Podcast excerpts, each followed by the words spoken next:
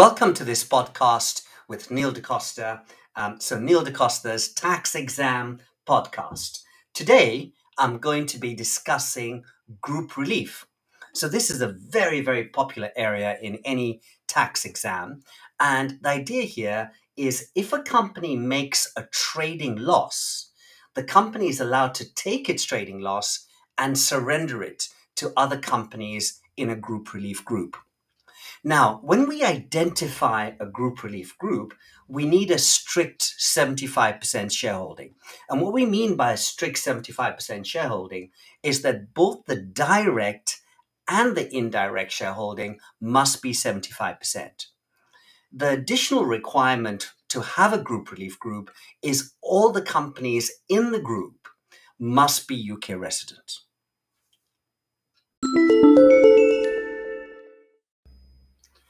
In terms of paying corporation tax, the easiest way to think of this is there are two types of companies. The first type of company is a small company. And if you're a small company, you pay your corporation tax nine months and one day after the end of the accounting period. So um, small companies pay the corporation tax after the end of the accounting period. The other type of companies we have are large companies. With regard to large companies, large companies pay corporation tax quarterly. And with regard to large companies, large companies have to start making the quarterly payments on the 14th of month seven in the actual current accounting period. So, from a cash flow position, what you can see here is it's better for a company to be small and pay the corporation tax nine months and one day after the end of the accounting period instead of the company being large and paying the corporation tax during the accounting period. The way we work out the size of the company is we compare the company's profits with the threshold for the financial year. And the current threshold is 1.5 million pounds. So if the company's profits are less than 1.5 million, the company is small and it has to pay the corporation tax nine months and one day after the end of the period. If the company's profits are more than 1.5 million, or more than or equal to 1.5 million, then it pays its corporation tax quarterly. With regard to the 1.5 million threshold, what we have to do is we divide it by the number of related companies in the group. The related company test is done at the end of the previous period. And for related companies, we look for a shareholding of 51%. Because the test is done at the end of the previous period, what we have to do is we include companies that are leaving the group. And the reason we include companies that are leaving the group is they war related companies at the end of the previous period.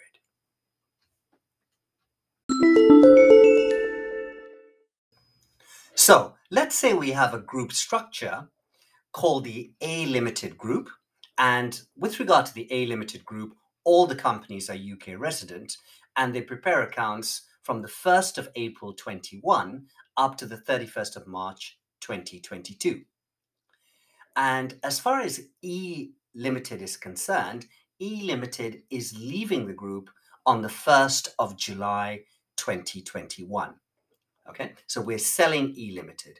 What this means is E Limited is only in the group for three months. So April, May, and June, because on the 1st of July, E Limited is leaving the group. Now, when we count the number of related companies, what we said is we do include companies that are leaving the group. And the reason we do this is because E Limited was a related company at the end of the previous period. Now, as far as the shareholdings are concerned, let's say A Limited owns 80% of B Limited and B Limited owns 85% of C Limited. A Limited also owns 90% of D Limited, and D Limited in turn owns 85% of E Limited. So when we work out the number of companies that are in a group relief group, what we have to do is we find the indirect or effective shareholding that A has in C. And the way we do that is we simply say 80 multiplied by 85%. And 80 times 85% is just 68%, which is less than 75%. And that means C Limited will not be in the group relief group. On the other hand, as far as E Limited is concerned, to find A Limited's indirect or effective shareholding in E Limited, what we have to say is 90 multiplied by 85%. 90 times 85% is at least 75%. So what that means is E Limited is in the group relief group. So when we identify the group relief group, we look for 75%, but that 75% must be both the direct and the indirect shareholding. And as a result, in this group here, A, B, D, and E are in a group relief group. For related companies, we look for 51%. A Limited owns 80% in B, which in turn owns 85% in C. So A's indirect shareholding in C is 68%, and 68% is at least 51%. This means that A, B, and C are related companies. A in turn owns 90% of D, which owns 85% in E. So clearly, D is also a related company. To find out if E is a related company, what we say is 90 multiplied by 85%. And that gives us 76.5%, which is at least 51%. And as a result, all five companies, A, B, C, D, and E, are related companies. The effect of having five related companies is we have to divide the threshold of 1.5 million by five. And as a result, the threshold becomes 300,000 pounds. So if a company has got profits of more than 300,000, what happens here is the company is large and it must pay tax quarterly. On the other hand, if the company's profits are not more than 300,000, then the company is small and it pays its corporation tax nine months and one day after the end of the period.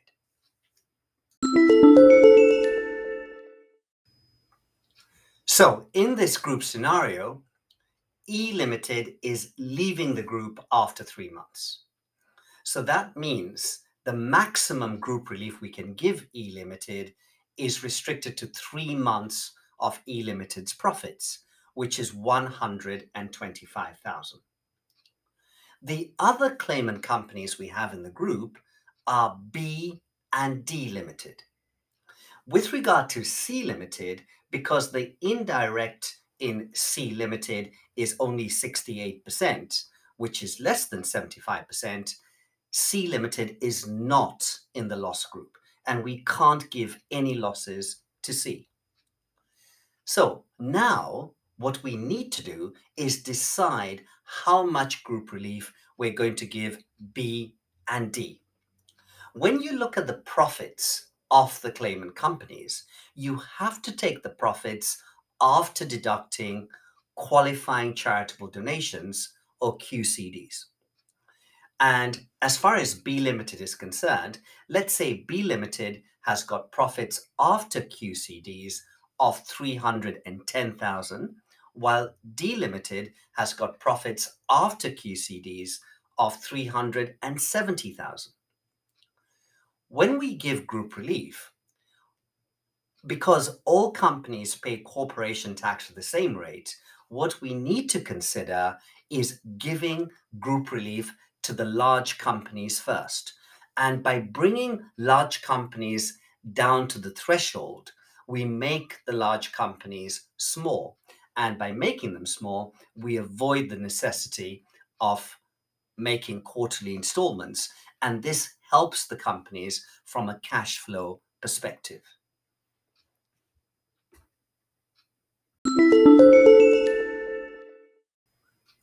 The final thing A Limited has to do is to give group relief to B and D. B has got profits of 310,000 and needs group relief of 10,000 to bring it down to 300,000 in order to avoid quarterly payments. D, on the other hand, has profits after QCDs of 370,000 and so needs group relief of 70,000 to bring it down to 300,000 to avoid the quarterly payments. The way to look at the loss is to think of the loss as a limiting factor. So, what that means is it'll be easier to bring B from large down to small than it will be to bring D from large down to small because B only needs 10,000 to bring it down to small, while D needs 70,000 to bring it down to small.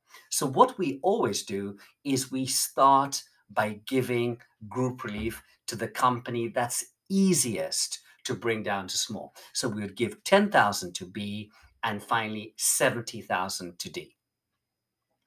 So, um, in terms of the distribution of group relief, we're going to give E 125,000 because that's the maximum we can give E. It's restricted to three twelfths of its uh, 500,000 profit. We then give 10,000 to B and 70,000 to D.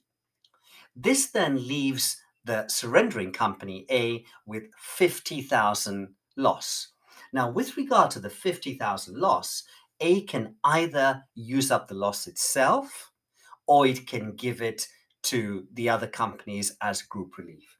And here, because there's no incremental benefit in giving the loss away as group relief, what A would A Limited would do is to simply use up the loss itself in the current year.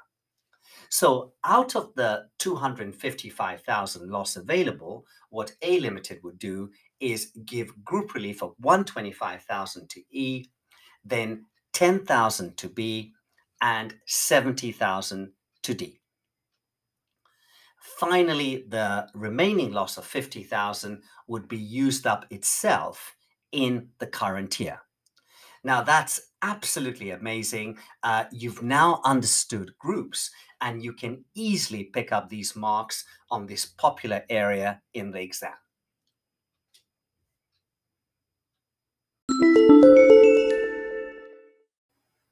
When we present our answer for groups in the exam, we have to set up a columnar pro forma.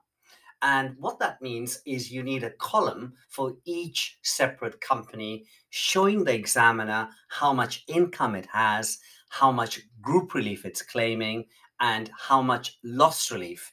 Um, for example, here the surrendering company A Limited is using up 50,000 of the remaining loss itself. So you set up a columnar pro forma showing the group relief, showing the deduction of QCDs and the current year relief. And you also have to set up a loss memorandum. And with regard to the loss memorandum, in the loss memorandum, you're explaining to the examiner the order in which you're using the loss, the order in which you recommend the loss is allocated. So what we're saying here is we're going to start by giving 125,000 to E, then we're going to give 10,000 to B and D in turn. And the reason we're doing that is we're trying to bring those two group companies down to the threshold to avoid the quarterly installments. And then finally, the remaining loss is used up by the surrendering company itself in the current year. If you um, would like um, a copy of the notes, you can contact me uh, on LinkedIn. So please connect with me on LinkedIn um, and simply send me a message.